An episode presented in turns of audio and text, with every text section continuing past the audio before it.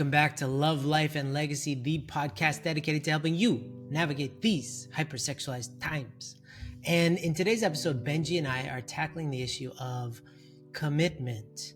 Now, this sounds really generic. I know, trust me, I know. But it's actually quite a deep topic that if you can implement it, and there's a way, regardless of how committed you feel to living a high noon life, there's always a way to ratchet up your commitment. And we get into that.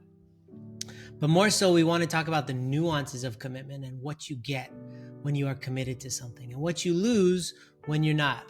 Because it is kind of, I don't want to say life or death to sound dramatic, but it is life or death of your dreams at the very least. So, without further ado, please welcome Benji and I to the show. Salutations, everybody. Hey everyone. I just started saying S without knowing what I was going to say. Sexy. But salutations works. oh man. I just watched The Mask with my kids. Somehow they Oh, liked yeah. it. Somehow I was cringing the entire time. Anyway, Jim Carrey, man. Jim Carrey is the man. I love that guy. I don't know. I don't. I don't imagine you do. Just knowing you, he's a little over the top. No, he was in Canada. Um, you know, Canada was part of the Commonwealth. It still technically is. Mhm. Um, the Queen is on our money, right? But we don't really care about the Queen.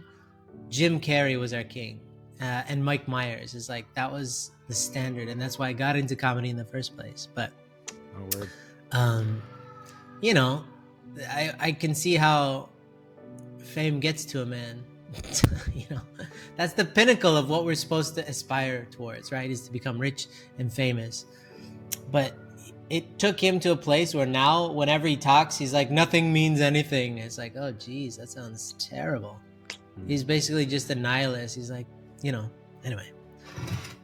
I'd love to hug him one day and just tell him it's going to be okay from one Canadian born American to another Canadian born American.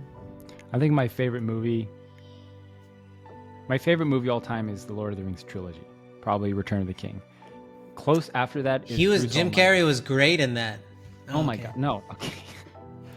I'm backtracking because I was gonna say my favorite movie was a Jim Carrey movie, but then I can't I can't jump the line of Lord of the Rings, right? So first Lord of the Rings. Second to Mm. that would be Bruce Almighty, Jim Carrey. I cried like a like like a like a man in that movie. It was so good. Like while Just punching of God, a you know, goat. God's heart and it really made something deep out of it. Wow. Cool. I'm glad. I'm glad. I'm glad you got something out of that movie. It, it was Yep. worth it. Um, Benji and I haven't recorded a podcast together, so if it sounds like we're just getting to know each other, it's true. We are learning to love each other once again. It's been a minute, and Benji's had five kids since our last recording, apparently, and they're all they're all being a bunch of babies in the background. Um, so Benji, how are you? Let's let's do the let's do the meet and greets. Let's do like a speed date together. You know. How are you? Who are you? Oh, let's see. Two weeks ago, came back from Korea, from Cheongpyeong. That's new. Korea is an amazing place to visit. I'll tell you the most Korean thing that happened. I really wanted my kids to have a Korean experience. All right, and hmm. whenever I talk about Korea with people, especially in America, the first thing they bring up is guess what? Korean culture. The first thing people Okay. think about. It's it's K-pop. It's BTS. It's because that's you know that's what's at the forefront of people's minds in the media, right? But every time people bring it up, there's something in that me like, it's like, oh, like really, that's what Korea is known for. Because there's so much greater. It's like if you're an American and you meet someone in another country, and they're like, oh, I love McDonald's. you know, it's like that's not that's not what we offer. It's not the greatest thing in America. But that's the kind of feeling I have when people talk about Korea. It's like also when I talk with people about Japan, most of the time it's like, oh, I love anime or I love manga or something like that. And there's so much Mhm. more to a culture than than just was what, what is portrayed. Anyways, the most What's the difference between manga hmm. and anime? Because I'm not a fan. Well, I'm just gonna Just- offend everyone that's listening to this and say I have no idea. They're the same thing. I'm not even going to indulge that conversation because that's how Okay. allergic I am to this kind of stuff. Okay. So, Okay. So triggered. so that's Benji's like triggered. the the extreme of what whenever i see like the the bts or k-pop interviews i just get like frustrated and i and i realize that i'm the only one. I thought everyone was like this which is interesting. I was talking with other guys other husbands and i was like doesn't it just piss you off when you see k-pop? And they're like no i think it's kind of cool. I was like oh i guess it's it's a me thing you know? And i was really Hmm. this actually tormented me for like a few days because i was trying to figure out why BTS and K-pop bothers me so much, you know, because it really Mm. shouldn't. It's a cultural, it's a, it's, it's pop culture, and I realized it's because I, I really care about the narrative of a culture, the cultural narrative, and so I care about kind of in a way protecting Korea's Korea's reputation about what Korea offers, and so I Mm. wanted my kids to have a Korean, like a real Korean experience. So we took them there. We stay, stayed in Airbnb. We ate out a lot, a lot of Korean fried chicken, Korean fried food.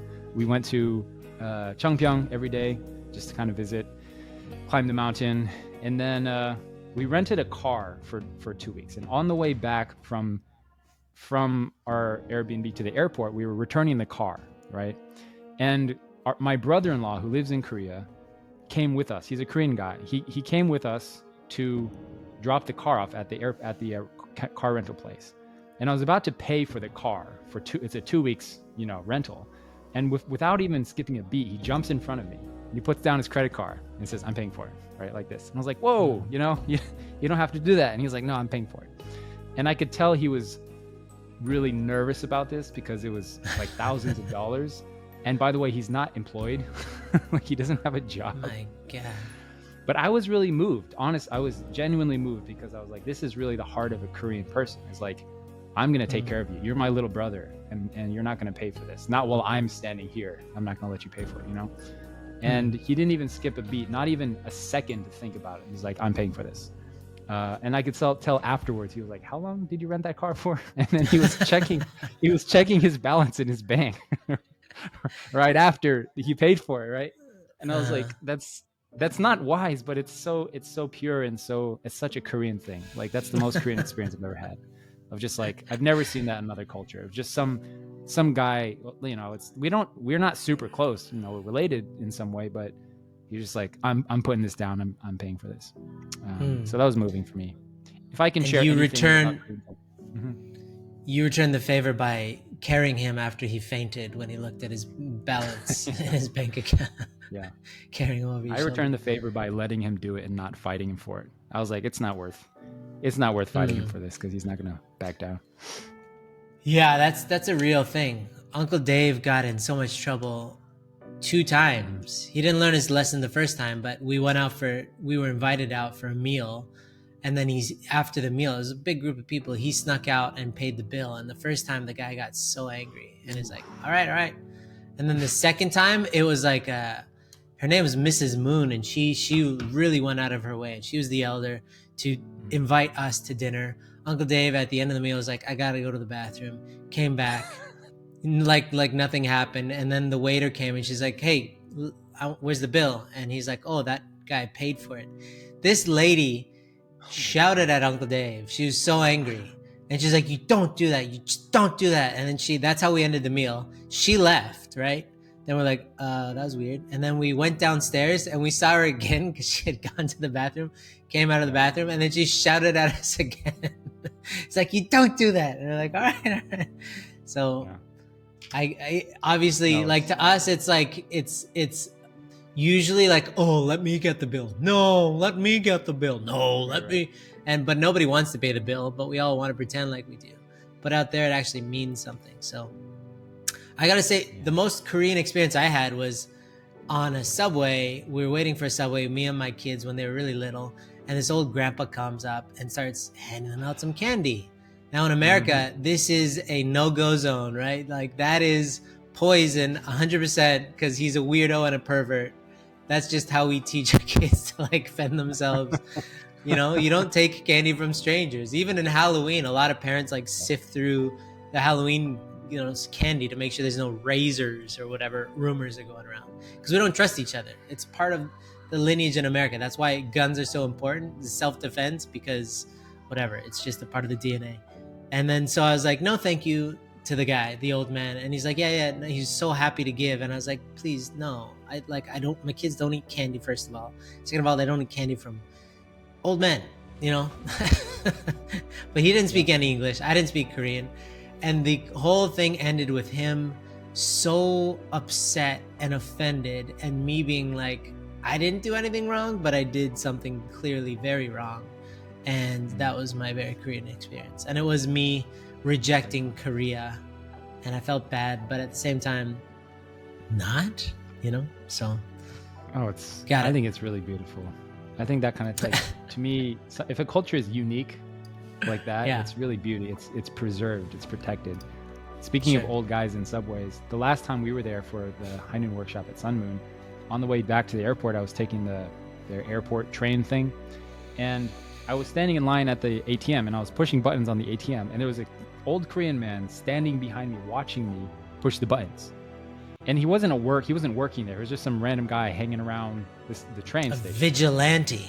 Yeah, exactly, exactly. He was a vigilante, and I was getting frustrated. I was like, "Why is this guy watching me? This is kind of, kind of annoying, right?" and it turns out he was standing behind me for a good three minutes because he wanted to make sure I was pushing the right buttons to get mm. onto the hmm. right train. Mm.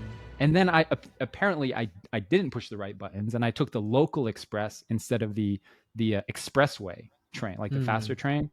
And he was like, no, no, no, do this one. It's faster, right? And I was like, holy sh! I was like, that's incredible. I went from frustrated at this guy to immediately like, I, I love you, dude. Like, I appreciate you. Yeah.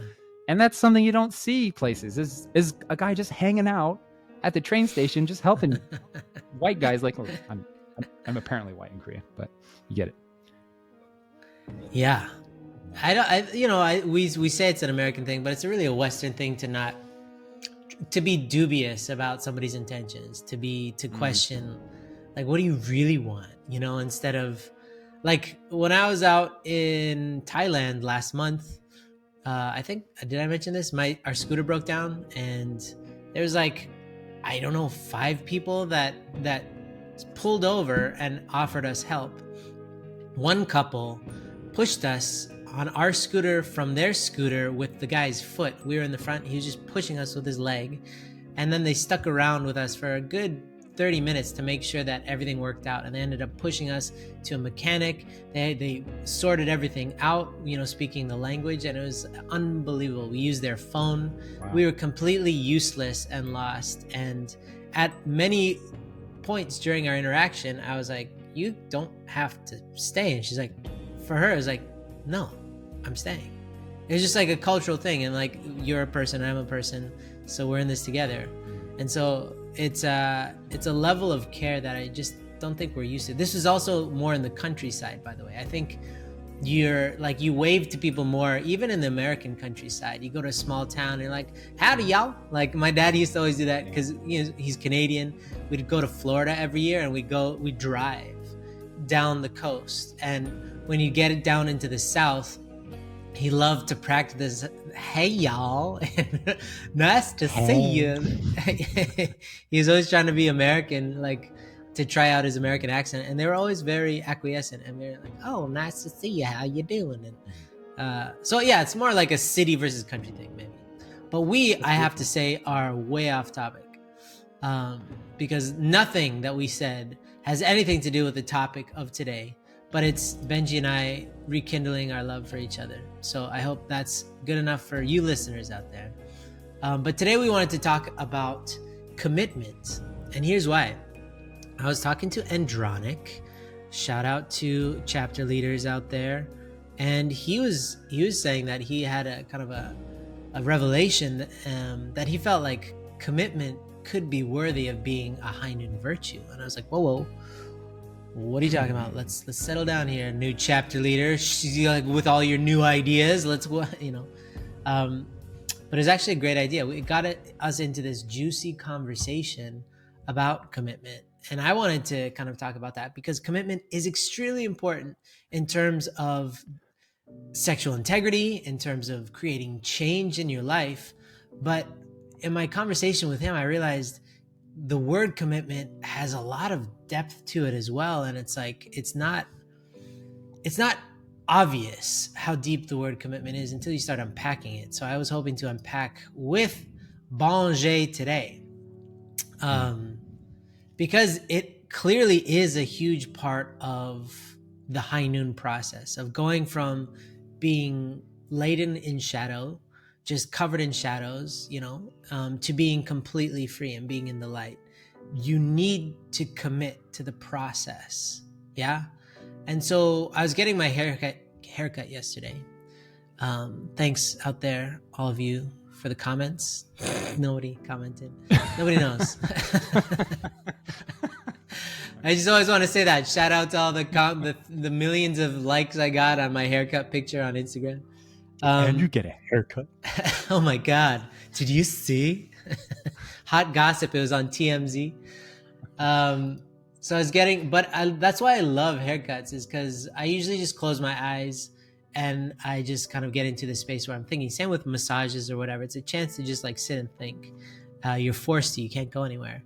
And the idea of commitment in marriage, I could see two very different outcomes based on your commitment. So, example number one you go to your marriage and you commit to all the vows that everybody always says i commit to blah blah blah blah you can even commit to the blessing you know just as much as you understand it and then that's it and like that's that's a commitment. That's there's no joke that that's a commitment. But people's commitment to that commitment varies wild wildly. Like and I noticed the difference between somebody who's committed to, okay, yeah, let's get married and see what, what happens. Like that's in a lot of people's hearts. Is like, let's see how this goes, versus a commitment to love your spouse more than anybody has ever loved that person and to be the best person at loving them no matter what until your dying days and then beyond. That commitment, because it's clear, entails when things are tough it includes when your spouse is driving you mad. It's finding a way to love them. Why? Because you you made that commitment. And if you're truly committed to that commitment, then you find a way forward. But if you're not, if you just kind of committed to marriage in some abstract sense, it's very easy to start justifying, to kind of start the process of weaseling your way out of uh, of of anything. It could be a job, it could be marriage, but it's really first of all, like the clarity of your commitment needs to be there for your benefit. Does that make sense? Yeah. Yes. Because I'm sure have, you can see this. Yeah, yeah. Sorry. Yeah, like what is what are people committing to in the in the successful example, the successful route?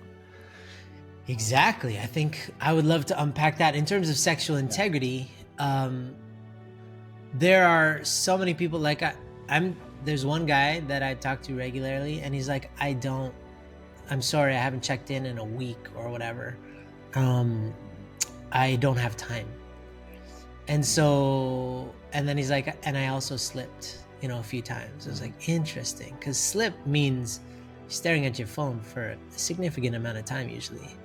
And the fact that you don't have five minutes in your day is really it's it's not a judgment on this person it's just a sign of their level of commitment because when you're really committed to something truly committed to something and it's clear what your commitment is it has to get done you know what i mean like if a parent who's committed to their kids um it's not like oh i'm having a bad day uh, i can't love you today somebody else is gonna have to take care of you or I don't really care what happens to you today, right? Like, oh yeah, if you get kidnapped when I'm having a bad day, I don't care. It's like, no, a committed parent, even when they have a fever of 103.7 and their their kid is struggling, you find the strength to take care of that kid. It's not an option. You know what I mean? Mm-hmm. Like, and so that that's the story of True Father's autobiography is like hey, I have this crazy fever and I'm in an internment camp, but I still committed when I was 16 to be the guy, to be the the one who kind of carries this forward for the sake of Jesus, for the sake of, you know, and that that level of commitment is what gets things done, what moves the dial forward. You know? Hmm. Yeah. Do you have do you have any examples? I want to talk. I was thinking about I was thinking about this just yesterday and talking with a few guys that are in the program, and the we were actually unpacking this exact reason. Why is it that my wife will wake up in the middle of the night to feed a baby without feeling like it? Even when she's not motivated, and I think motivation is another thing we should unpack. It's a double-edged sword. I think people can be addicted to motivate to motivation itself through like YouTube videos and podcasts and just to just to be motivated or to reignite the con- the commitment, right? And so I was thinking about this pretty deeply. Like, why is it why is it base, baseline fundamentally that a, a, a woman will wake up to feed a child in the, in the middle of the night? Ultimately, it's because death is the greatest motivator. and I was thinking about this, um, and I know this is maybe like I don't know a grim direction to, to take this, but that's actually how I think about stuff uh, in my life. Like when I have calls with guys or, or gals who are in the program or I make a piece of content or video or go to the gym, for example, or take care of my kids, in my mind, it's like if I don't do this, somebody's life will suffer. That's how I think. And maybe that's extreme, but that's that's genuinely how I think about stuff. Is that if I don't do this, then if I if I don't do this, the opportunity cost of not doing that is that I could have saved somebody.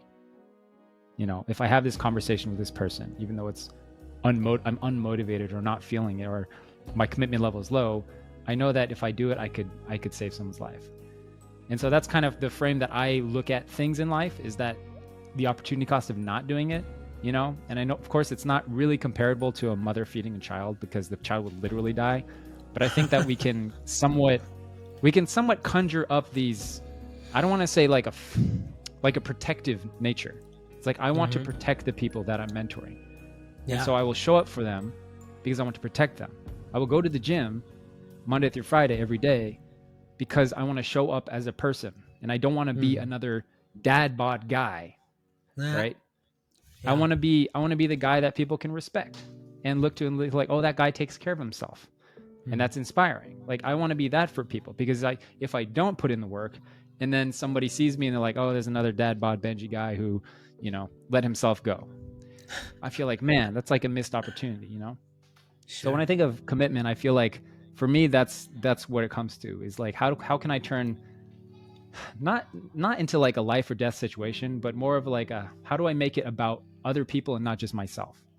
Because to an extent, if it's some, if if life is just about my satisfaction, there's only like a limit that I'll hit, and then you can't. And then after that, you'll just kind of get lazy. And when it gets hard, you'll just be like, ah, I don't want to do it right? Mm-hmm. But if it's for mm-hmm. somebody else, for the greater good, for God even, then there is the motivation will be there to fulfill the commitment that you already placed on myself. And this is why I think that going back to sexual integrity, it's great to have a motivator of both like for myself and for other people. You know, I think people make a mistake of only choosing one. It's like I want to I want to do no fap and quit porn because I want to have high testosterone and I want to have energy and I want this, right? But on the flip side, a lot of people, especially in our, in our movement, it's like, I want to quit porn for my future spouse, which is yeah. great. But you kind of need both. You need yeah. like to attack it from from different angles in terms of commitments. So yeah, I, I I do think that there's something different about people that have commitments. And we can see this even in the statistics in our movement. The vast majority of people that struggle with porn addiction don't do anything about it. That's mm. just the reality right? Like we have statistics to back up the fact that most people struggle with porn and masturbation in our movement, right? How many of those people are actually in in a High Noon program? Very, very small percentage. That's the reality. So there's something about those people that their commitment as a is, is at a certain level that that that urges them and pushes them to take action hmm. towards their north star, towards their commitments and what they want in their lives. Yeah, yeah, and I think, you know, we don't have to go straight. I mean, I appreciate it and it's helpful. But for all of you who are not breastfeeding mothers, I don't know how many of you make up our, our community, but um, the idea of of feeding your baby is could be likened to feeding your dream right? Like the person that you really want to be. Like how committed to you are, are you to actually invest in something coming to life? Some some hobby not so likely. That's why hobbies when people are like, "Oh, I, I won't watch porn. Instead, I'll learn Chinese, I'll learn Mandarin or something like that. It's like, well, unless it's really like a burning desire, that's not to supplant these strong impulses that you have, right? Because you're talking about sexuality is connected to life, right? It's connected to life. So you need to have something else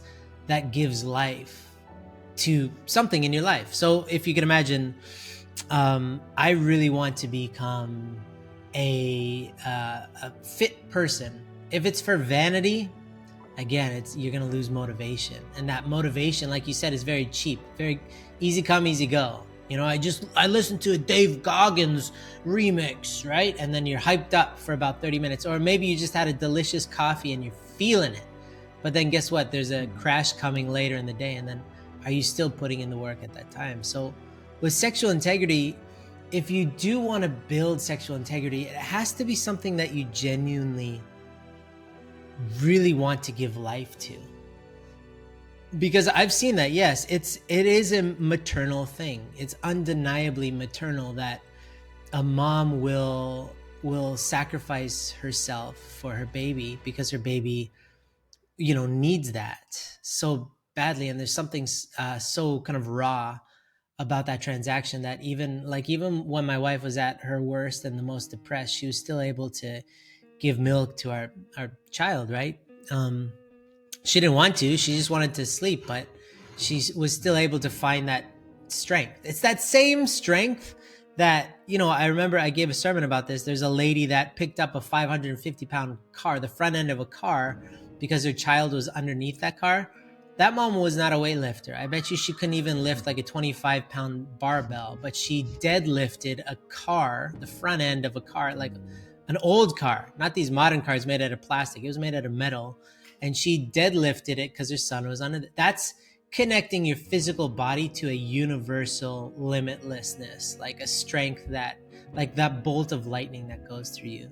And so that's a type of strength that when you're connected to, this is what's right, you know, your sense of righteousness or, you know, like giving life to something, you will find that power to overcome anything, really anything. But it can't be like in terms of sexual integrity, your North Star goal cannot be some vanity metric of life. Like, I want to make a million dollars. Unless that million dollars is for some amazing reason that you, you'd really be willing to sacrifice like death for. And make no mistake, building sexual integrity when you have addiction is dying. You, an old part of yourself has to die. You have to let that part of yourself go. And it feels a little bit internally like you're dying. That's why a lot of people don't let go of porn. Porn is ruining their life, and yet they keep on inviting it back into their life because letting it go would be like losing a part of themselves that's so familiar. And, and, and to lose it is like a part of you is dying. So, you have to be able to have somewhere to go, something to give life to in order to be willing to die. Does that make sense? Like you have to be able to want to live so badly that you're willing to die. That's like a biblical concept, right? Those who hmm. seek life will lose it, and those who are willing to lose their life will gain the everlasting joys of what I know. I'm paraphrasing madly over here, yeah. but it's that concept of if you're willing to let go of these chains that you're addicted to, you'll find a brand new life. But you have to seek something that's truly meaningful.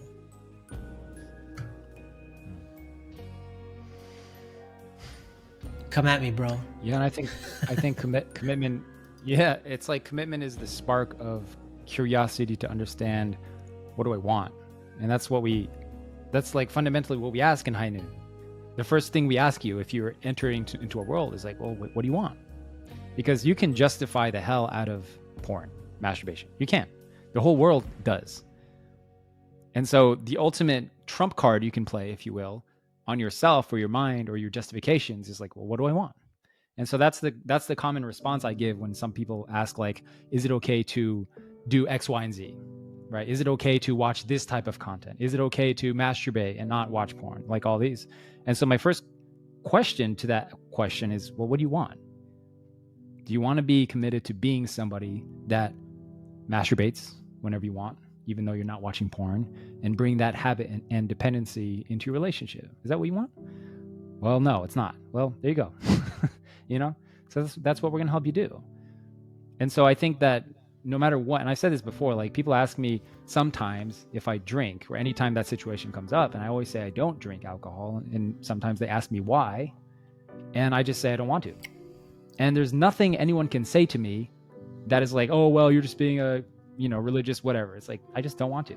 And that's the only reason and explanation I need to give. Right. Sure. And so that's not like a, that's not a moral statement on alcohol at all. It's just, that's enough reason for me to just not even engage that behavior at all because it's like I don't want to. I literally have no desire mm-hmm. to to drink alcohol.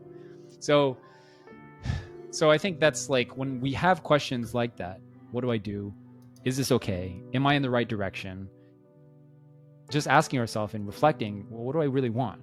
And that's this spark that will get you on the path to creating your North Star, to discovering who you want to be, the ideal version, individual, couple, family that you want to be. What does God envision for you? And that's such a beautiful trait that humans have been gifted. The gift of free will, the gift of choosing what do I want with my with my life. And as we know very well, that gift can be used a, as a blessing or as a curse. It can be used or it can be misused and abused. It can use be used as fuel to motivate us to do things that are great and epic and life giving and serving to God and to people around us, or we can use what I want, my free will, to just focus on degenerate behavior and just doing whatever I want, right? but I know because of our listeners, right, Andrew, uh-huh. we're uh-huh. not in that boat. If you're this far in this episode, after we've just talked about Korean culture and hmm.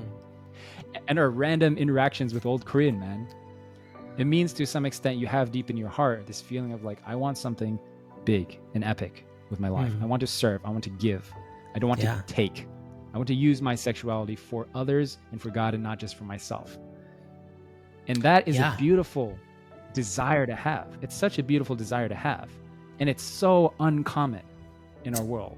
Incredibly Absolutely. uncommon. Who talks like that? Right? Who the hell talks like that? I want to use my sexuality not for myself, but for others. I've never heard someone talk about that ever in our in the like porn addiction space. Never. Yeah. You know? But you, you gotta you gotta stop fapping so that you can be an alpha man. So you could you could beat up the bad guys. Yeah. It's never forgotten. Yeah. Either. So you can so you can sleep around. So you can get women. It's like Yeah. Yeah. So I'm just I'm just saying this because it's it's really easy to say, "Oh, I'm in a high noon program. I am listening to high noon po- podcast. I have a problem." And to feel shame because of that. And we always say it's like you should be proud that you're doing something about this. Sure. Not that you're On proud of your habit and your behavior. Like you mm-hmm. should be proud. You should know that God is proud of you for taking action even though it's scary, even though it's fear inducing, even though it takes courage. Even though commitment is the last word that people want to talk about. When you hear mm-hmm. commitment, that is not a sexy word. That's not the headline of thumbnails on YouTube. Like commitment. Be committed. Mm. It's not sexy, but it is important. There is like a and very so, Instagrammable uh, quote. Again, I'm gonna have to paraphrase about commitment. That yeah. it commitment unlocks the treasures of your capacity, something like that, right? Because it's only when you're truly committed to something that you're willing to go through the trials that that offers you so like marriage if you're really committed to marriage you are going to be tested in ways that you never thought were possible for you to overcome it's only your level of commitment that allows you to see the other side of that though because especially in this day and age you can find comfort anywhere right i'm in a place where i'm in a part of vietnam that was really undeveloped even just seven years ago. And it was very uncomfortable. There's a lot of mosquitoes here, no air conditioning, this kind of stuff. And I'm talking so hot. But now I'm in this Airbnb. It's beautiful. So it's like it's easy to um to live, you know. but uh the the idea of of allowing yourself to be in difficult places because you're committed to the process. That is the heart of sexual integrity. okay, is if you are committed to freedom, you're going to have to willingly go to dark places. I call I've been calling it facing your demons a lot lately, which can seem abstract mm. and hmm. religious, but it really means when you're really uncomfortable that you sit in that discomfort and you don't try to run away. So an example of that would be you're really anxious and instead of taking out your phone and scrolling, which is ultimately going to make you more anxious, you you either call somebody or you go for a walk and you think about what's going on. Why why am why am I so antsy right now? You take a beat to breathe. You know, you you you figure it out and you wrestle with this feeling, try to understand it and overcome it rather than distract yourself from it. That's facing your demons. And if you're if you're willing to do that, then what you're doing is you're piece by piece sacrificing the old life that you used to have, which doesn't come for free. The price is work. Um, but the rewards are leading a life that really feels like you're you love being yourself. You love your life. Your life is never perfect. For nobody ever was life ever perfect. That's a perspective thing. You can say life is perfect. I know people who genuinely believe that, but it doesn't mean that perfection in the sense that we would hope for that they've never experienced pain or loss or anything like that. It just means that they find meaning and value in all those things. So if you want to truly go this route, because you were talking about, you know, people shouldn't be ashamed of being associated with high noon. No, they should be ashamed if they aren't, you know, engaged with us. Mm. Actually, they shouldn't feel ashamed at all. That's not how. They... but let's put some shadows in people's lives you know what I'm saying is that you know association to us means that you're you're somebody who's committed to um, creating Cheon Il Guk genuinely in a very real sense. But your level of commitment will determine how much you get to participate in the building of Cheon Il Guk. Because otherwise, you'll be an observer. Like if you're in a group and everybody else is making progress and you feel like, why is it so hard for me? This kind of thing I, I'm I'm very much willing to wager that it's your level of commitment because um, this can be a, a long journey or a short journey. It depends on how willing you are to go to those dark caves within your soul and wrestle with those demons. And it's a process of having difficult conversation after difficult conversation with yourself, with God, and with other people. And the more that you do that, the more that these shadows reveal themselves. And you're like, oh man, I'm a really angry person. I didn't know that. And then later you find out, wow, I'm really angry at my parents. And I never knew that. I thought I was just an obedient, good child. But secretly, I was harboring this resentment. Uh, right. So that you're like un- understanding yourself piece by piece. And then later you're like, wow, I need to reconcile with my parents. I need to apologize for holding all this anger and creating this wall, this barrier between us. I need to allow them the opportunity to apologize to me for whatever they did to me when I was a kid. All this stuff. When you go through this process, you will experience freedom, but it requires commitment to do difficult things even when you don't want to do them. That's a key distinction. Somebody with weak commitment does stuff when it's convenient to them. Somebody with a high level of commitment does it even when it sucks, even when it hurts, right? And that's love. And that's the story of God, Benji, right? That's the history of God is so committed to creating a human race that's functional and what we would call the kingdom of heaven on earth that he's willing to go through thousands and thousands and thousands of years of hell to restore the mistakes that we made because in the beginning it was that commitment that this is the purpose so i'm going to see through until the very end. And mm. um, when you have that level of commitment we can tap into that at any time through prayer. The last thing i wanted to say was about conditions is i cannot promote conditions enough. It's a it's one of the traditions of our faith that i think yields the biggest immediate returns. Because if you're not committed to something it's because you don't see its value um, and so, in order to see its value, you can't think your way into uh, uh, like greatness, or you have to like let it come out of you. and you have to kind of understand life at a deeper level in order to live life at a higher level. So conditions are great for that. If you if you're not committed to do a 21 day condition and pray every day like why what's holding me back from being committed? You will eventually figure that out. Maybe in the first condition, maybe not. Maybe in the second one, but again, if you're at least willing to commit to the process, you'll figure everything out in due time. God will reveal all answers to you in a way that you can receive them. Um, and when you do that, you will be a powerhouse for sure. Mm. Yeah. So, how do people increase their commitment? If we've convinced people well enough that commitment is important, how do they develop that commitment? Yeah. First, they have to identify where they're not committed or how committed they are in the, you know, we're talking about sexual integrity. So, let's just stick with that. Um, how committed are you? Meaning, are you doing the work every day? Are you checking in with your mentor every single day? Are you doing the things that you know you should be doing? Right? So if you set a North Star goal and you say that you're going to do certain things, are you doing them? That will be an indicator of how committed you are based on are you doing it externally and internally like with with your full heart? And if you're not, if you're holding back, then again to pray about this and see what what why am I holding back? Why am I not going all in on this process?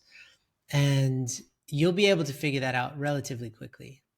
You know, within within a quarter at least, you'll be able to figure out if you do a deep dive into how committed am I and what's holding me back, then you can see all of your limitations, start working on them, and by the next quarter, you'll be able to do really start working on those limitations and breaking through them.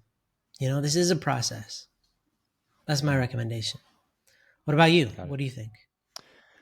I think I think there's there's big rocks and there's little rocks when it comes to passing a th- certain threshold because I think to an extent people that are listening to this they are committed to their sexual integrity.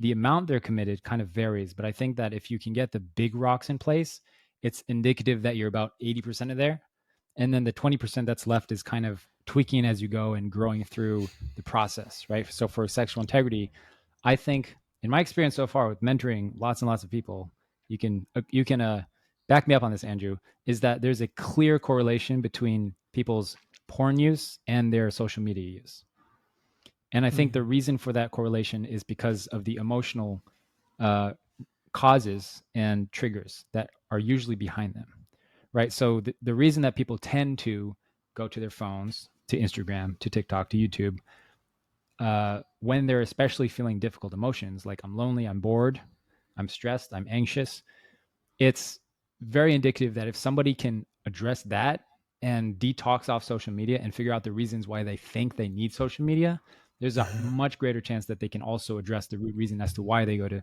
porn, masturbation, etc. Because mm-hmm. there's often a correlation in terms of the the root cause that's that's causing that feeling of I just want to be I just want to escape. Like I just want to be alone with nobody and just do that, right? So I think that social to make it like practical and physical, if you can detox and and eliminate social media or have control, I would say. If you can have control over your social media use as opposed to it controlling you, then you're about honestly like 70 80% there. Mm-hmm. And I hmm. think it'll be so much more easy to quit porn if people can just get that under control. And I know when I tell these people, because I have in person, and they're like, well, I don't think I could do that. You know, I'll try, I'll try a social media detox for a week, but I can't give up YouTube because it's part yeah. of my evening routine, right? And I'm like, well, what else is part of your evening routine? Porn, masturbation, you know? so it's just, I think that commitment in itself is the willingness to commit to addressing the root cause. Mm. And hmm. just by doing that, you're kind of getting 80% of it. Another example would be like, um, like fitness, I guess because it's something people can relate with.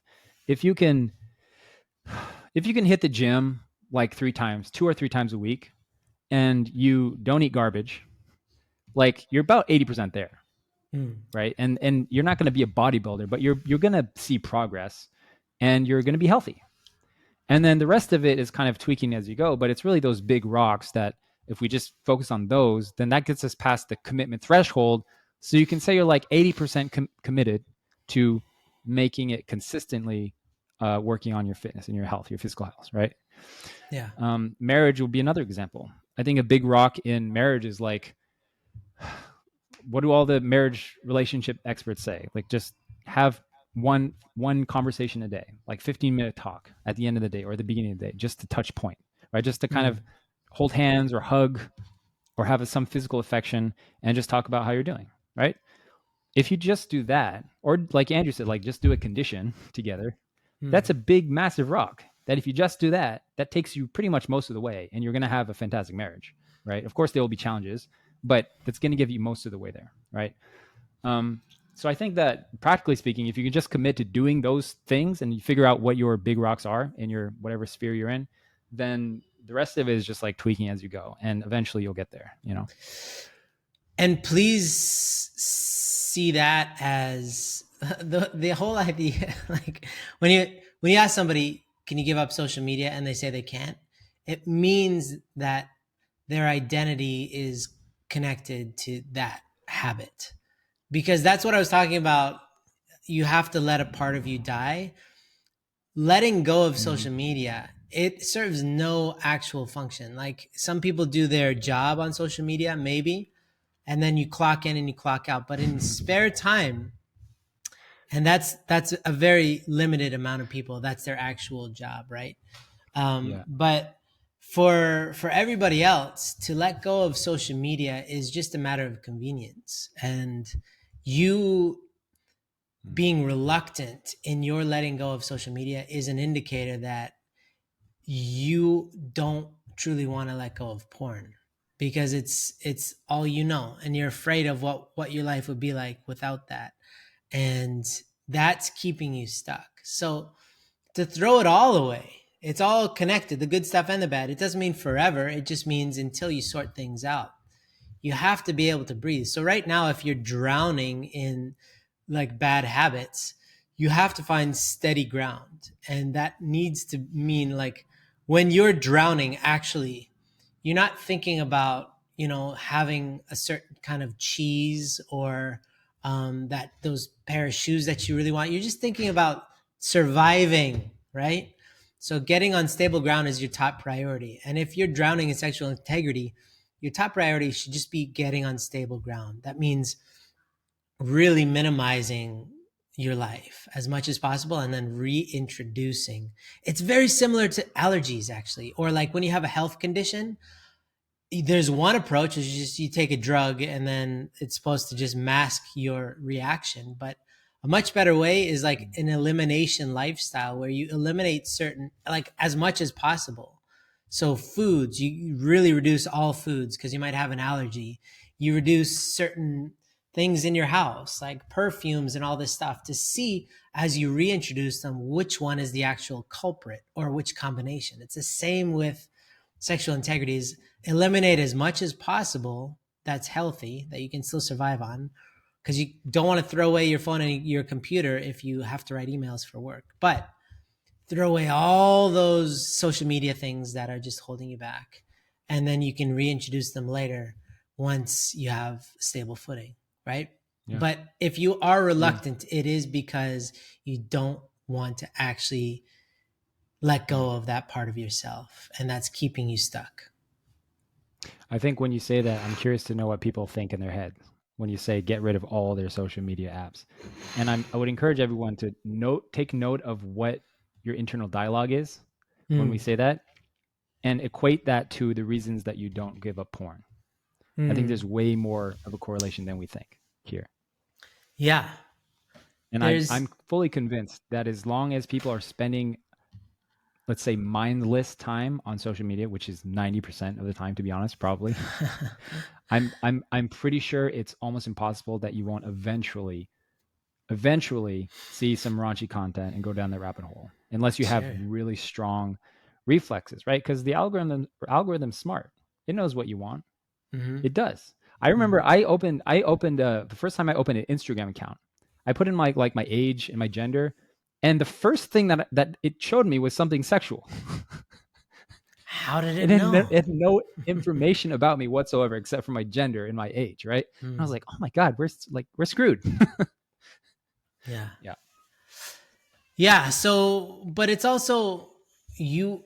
It's a bandwidth issue. Is all that time that you're spending on social media, you're not spending in self reflection, and everybody has time for self reflection. Mm. Everybody. Even again, to go back to True Father's autobiography, he's like, how deep in prayer was he while he was doing manual labor? It was all an act of like a condition. And so you can engage with God and with yourself at any point if you remember to, but it's nearly impossible to both engage in social media and God at the same time. I know some people subscribe to TikTokers or Instagrammers who like uh, give powerful messages, you know, like about God or whatever. But then guess what? You scroll to the next video and it's and completely lost everything that you just learned. So, yeah. um, it's really a bandwidth issue. There's what you're doing is you're creating space to do meaningful things. But anyway, all of this is predicated on your commitment to the process of being free and living in the high noon. And this is uh, something that I would really advocate for is committing, live, raising your, however committed you are, raising your commitment level to the high noon lifestyle because the, the dividends are mm-hmm. endless for you, for your family, for your community. I swear to God, my capacity has just grown and grown and grown so much only because I'm committed tooth and claw to the high noon process. And it's, you know, saved me from potentially having a terrible marriage, from being alienated from my kids, from just being an angry, bitter person. It resolved all that because I'm committed to having difficult conversations, admitting when I'm wrong, and all this stuff that comes with leading a high noon lifestyle but it hasn't been convenient. I've got to say that. But the dividends are more than I could have ever dreamed, right? So, hmm. in closing, Your Honor, I just would highly recommend everybody assess how committed you are to set your sexual integrity, to living a high noon life, and figuring out how you could ratchet it up a couple notches this next quarter. We're nearing the end of the year. I'm telling all of our leaders within High Noon, but I would tell you just the same I'd really start writing down things that you want to do next quarter for your North Star goal. And so it's not just a random goal. So it's based off of like cues that life is giving you. And you'll be great. Yeah. You'll be good to go. I just want to make a note to end here. I think that commitment doesn't have to be all hard and bad.